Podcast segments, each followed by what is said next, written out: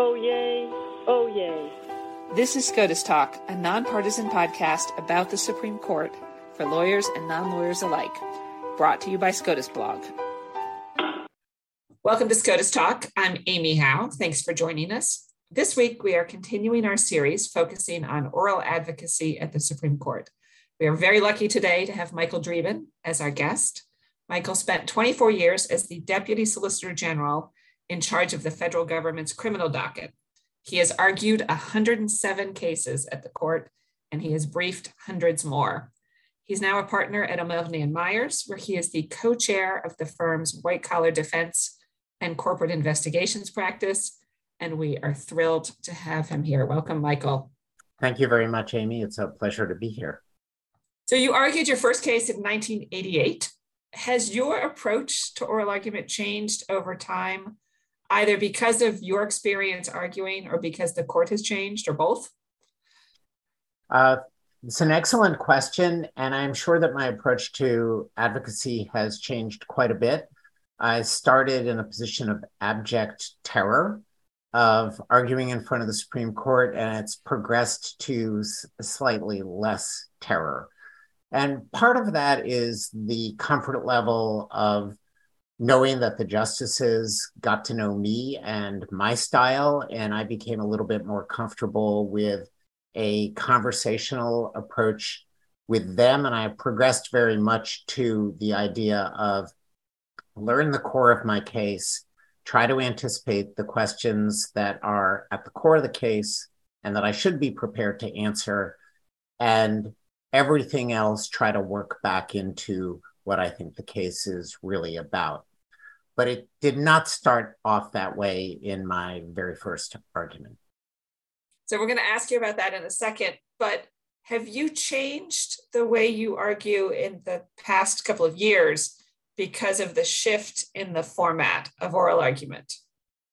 I have not. I did the bulk of my arguments in front of the court when we were limited to 30 minutes as a party and 10 minutes as an amicus and I missed the whole COVID audio only sequential questioning format.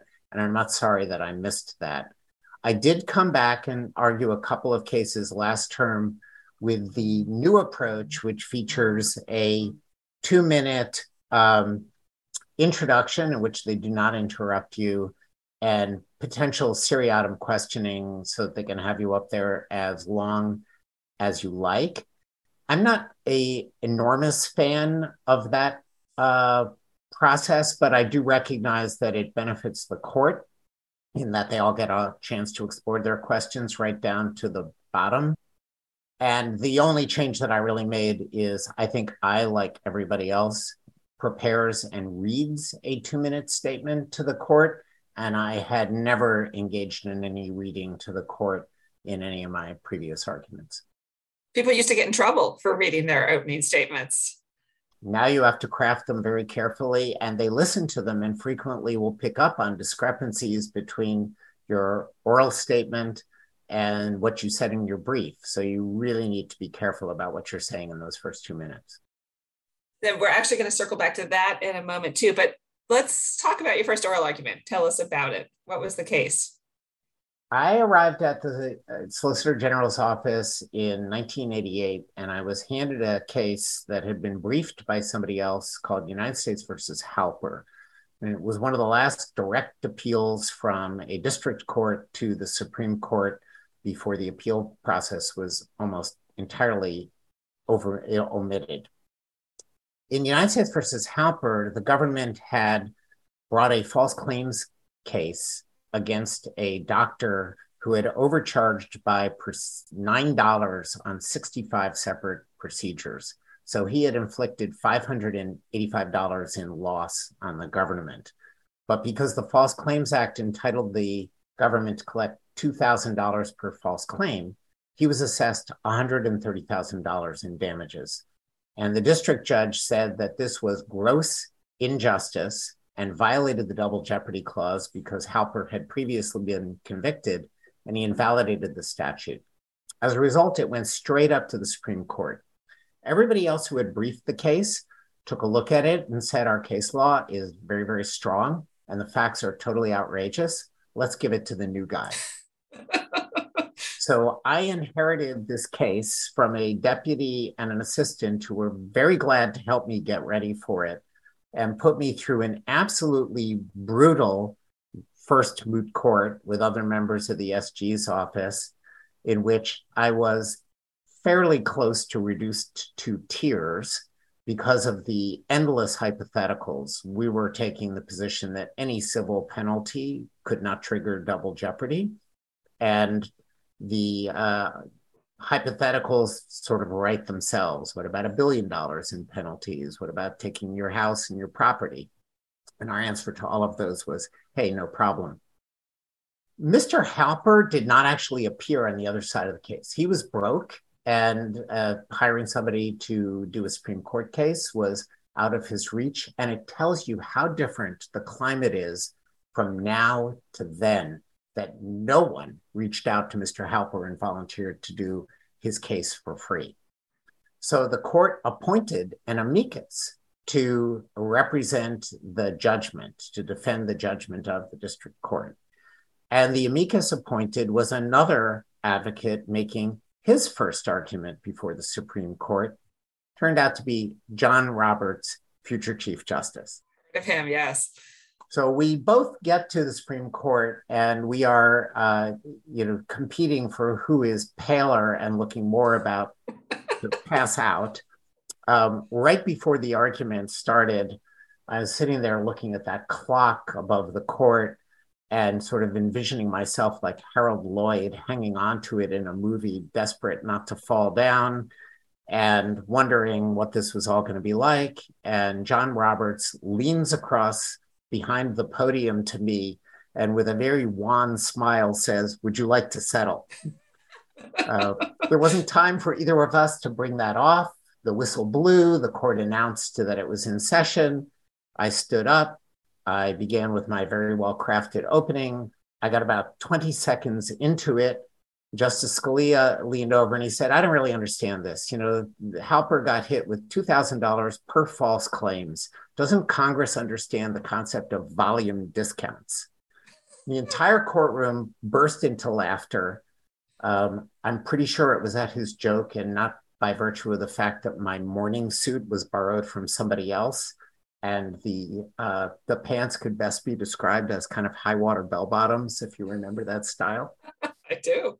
Uh, but the laughter uh, died down, and somehow I got through my first argument, um, even though I did manage to lose it unanimously. And then you came back, and couldn't have been that bad because you did 106 more. I, I did somehow, yeah. I, I I treasured the fact that I survived that argument and I took the transcript home and I read it several times as proof that I actually had stood up and survived uh, that experience. That is a fabulous story. I want to go back to something you have mentioned, which is opening statements. You now get two minutes to speak uninterrupted.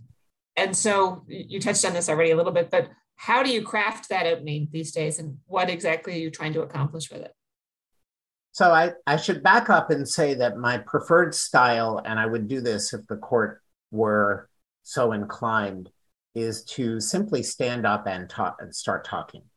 And I would usually try to say something that seemed to me to be intuitively appealing about the case, maybe the central thesis, maybe the consequences if the court were to rule the other way, and I would try to look at them all in the eyes and hope to draw a question.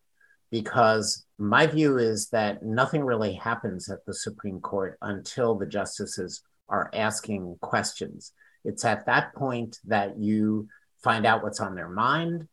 They uh, reveal to you, all of them now, what they think are the weak points in your case, and it gives you a chance to make a difference. Plus, it starts the conversation between the justices which is, after all, the real purpose of oral argument. They're talking to each other through counsel. If you can provide some help, some nugget of information, some new vantage point in response to the questions, that is good. But otherwise, it's the court having a conversation with itself. So I was not really a great fan of highly prepared and scripted opening statements. I think oral speech is more easily understood if it's generated spontaneously. It's very different from written speech, which you can craft in a very complex manner with footnotes to add additional nuance. You cannot do that in oral speech. And the justices understand better, I think, when you were speaking to them without the benefit of a prepared text. That said, uh, there's no choice now. So the art of crafting a prepared text is making it sound as much as if it is spontaneous speech as possible while retaining the precision that is needed for an opening statement that can be scrutinized as a uh, mini oral brief. I guess my strategy with it is to say the things that I think are the most important features of what I want the court to do, and then turn to refuting the best arguments on the other side. And not being too rhetorical, but finishing with enough of a rhetorical flair so that it sounds like a case that the justices should want to vote for you when they get down to the conference. Do you have any morning of argument traditions? Do you eat something specific? You go a particular place to get your coffee? Anything like that? My uh, almost invariable tradition before is to have salmon for dinner on the theory that it's protein and brain food. On the morning of the argument, hopefully I will have gotten some sleep, most important thing. I want to give myself plenty of time to get to the court. I always thought that getting to the Justice Department for the van that would take me up to the court was the end of my preparation. If I have gotten that far, everything else is going to take care of itself. Richard Lazarus, who was one of my mentors in the SG's office, used to say, it's like a wedding. You get to the car that's going to take you off to the event, and everything just takes over from there, and you don't really have to think about it. So, my only tradition is not any particular food, but just getting to the court on time. Well, and when you were in the SG's office, it was like a wedding too, in that you were wearing a morning suit. Yes. So you were really ready for that wedding. Um, are you a minimalist in terms of what you take up to the lectern? I am a total minimalist. I started out with trying to take up a uh, one page of notes that had things in big block letters on them so that they were easy to read and it didn't make it look like you were reading. And I got to a point where there were a few advocates who were going up without any notes at all. And I decided, well, why not try it? And I first tried it in moot courts at the SG's office. And then I decided to just go cold turkey and do it at the court. And I never went back. That was probably after 30 or 40 arguments. So for a long time, I did bring things up but I am much happier without anything there. It just facilitates making eye contact with the court and speaking to the court in a conversation. This is what everyone says about what an oral argument should be. It should not be an argument, it should not be a tense emotional contest. It should be a conversation. And I think it's a lot easier to have a conversation when you have nothing on the podium in front of you that's going to tempt you to look down and do prepared stuff. That said, if a case is a statutory case, I will have up my at the podium my brief with a tab on the page where the particular feature of the statute is located so that I can look at it and talk about it with the court. If the court wants to do that, and I did have a case recently where Justice Thomas asked me where in the petition appendix is the proposition to be found that you're attributing to the Court of Appeals. Unfortunately, I hadn't put a tab on that exact spot. So I had to just go with the trust me, it's there approach. But I came back on rebuttal and told him where it was exactly. When you're in that conversation and you have a justice whose vote you think probably isn't in play or definitely isn't in play, and that justice is peppering you with questions. How do you handle that? in the moment, I try to be as responsive as possible to the justice who's asking the line of questions. This is even more inevitable in the current format where the seriatim questioning after the half hour means that whoever wants to keep going at you will go at you as long as possible to get satisfied that you've answered the question. The best and number one thing to do in that situation is actually answer the question.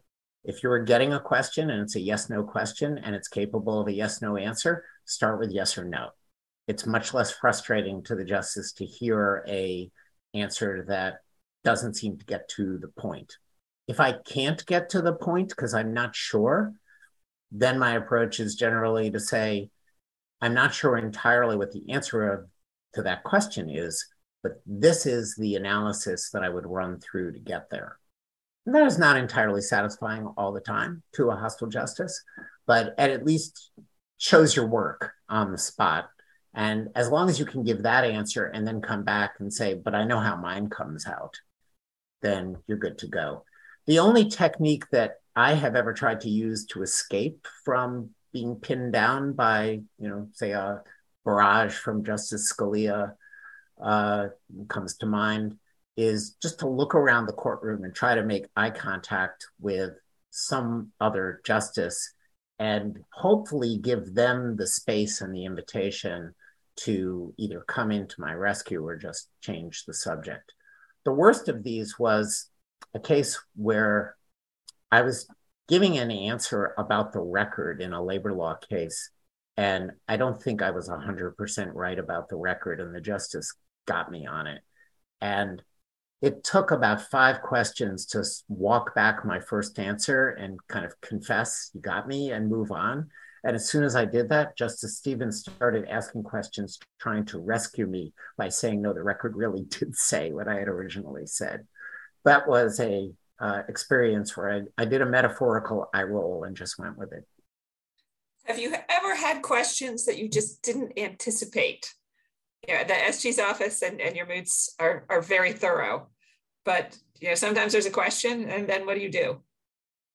Yes, definitely. I've had questions that that aren't novel. The justices are amazing, and sometimes the hypotheticals even go beyond what we can generate in a moot court.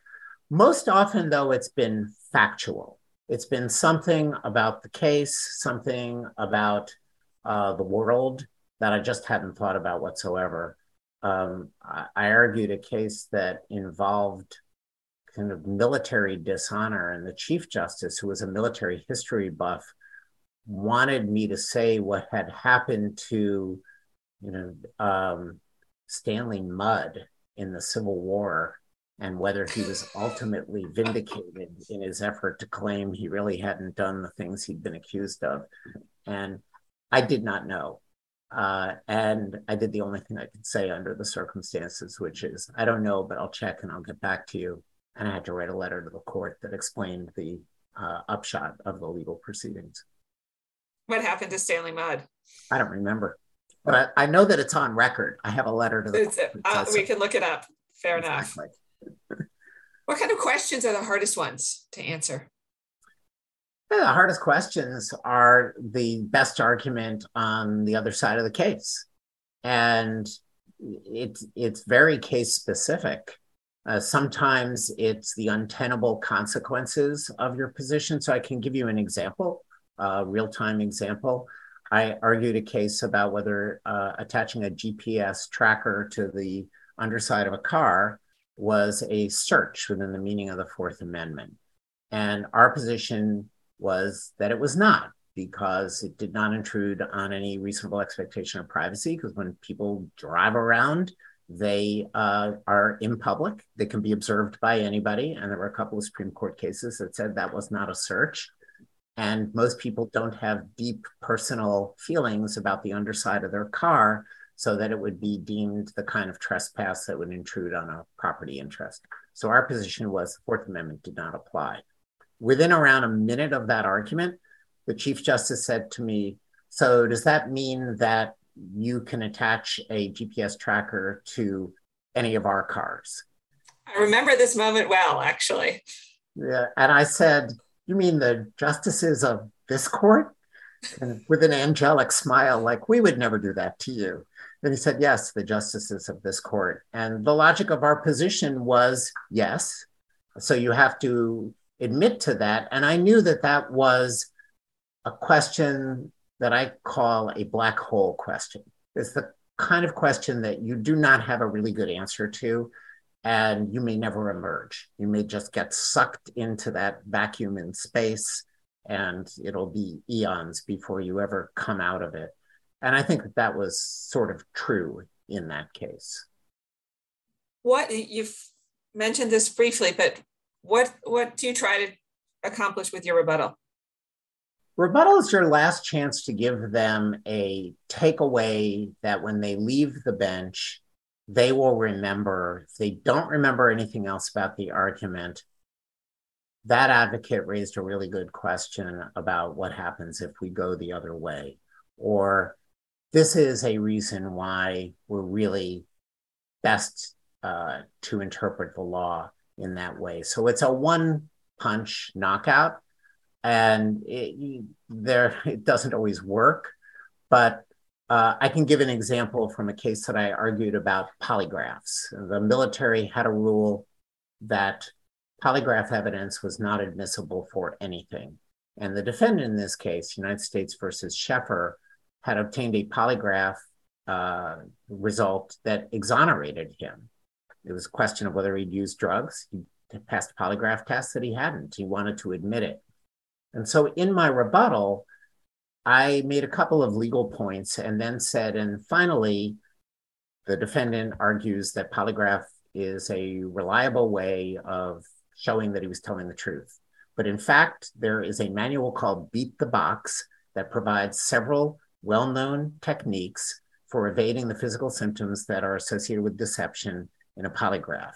One of them is clenching your muscles, another one is uh, clenching your palms.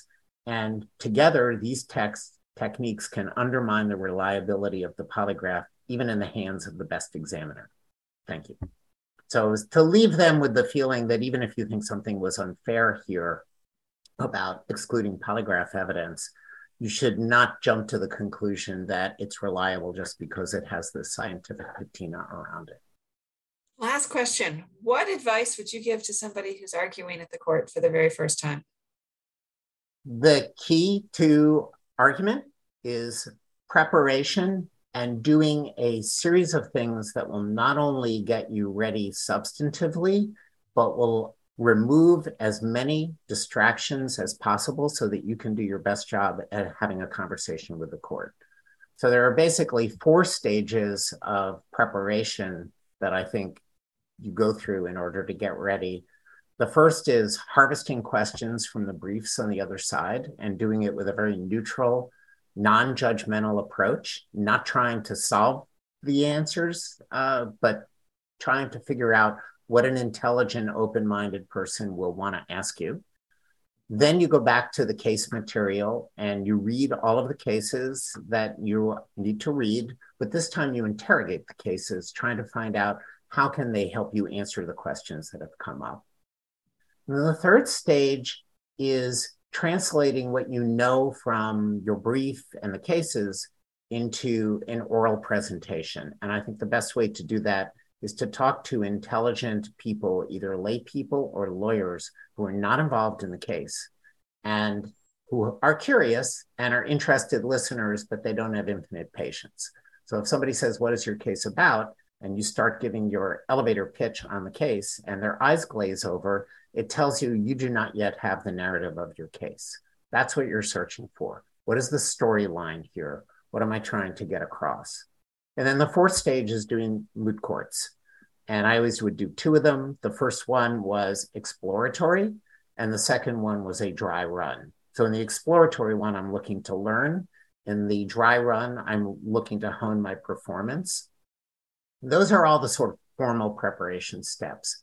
But the other piece of it is doing things to reduce anxiety, getting familiar with the courtroom, uh, knowing where the podium is, knowing what your morning is going to be, laying out your clothes, doing eh, learning about the judges or justices, so that you have removed everything that is going to distract you as insofar as possible from doing your best performance.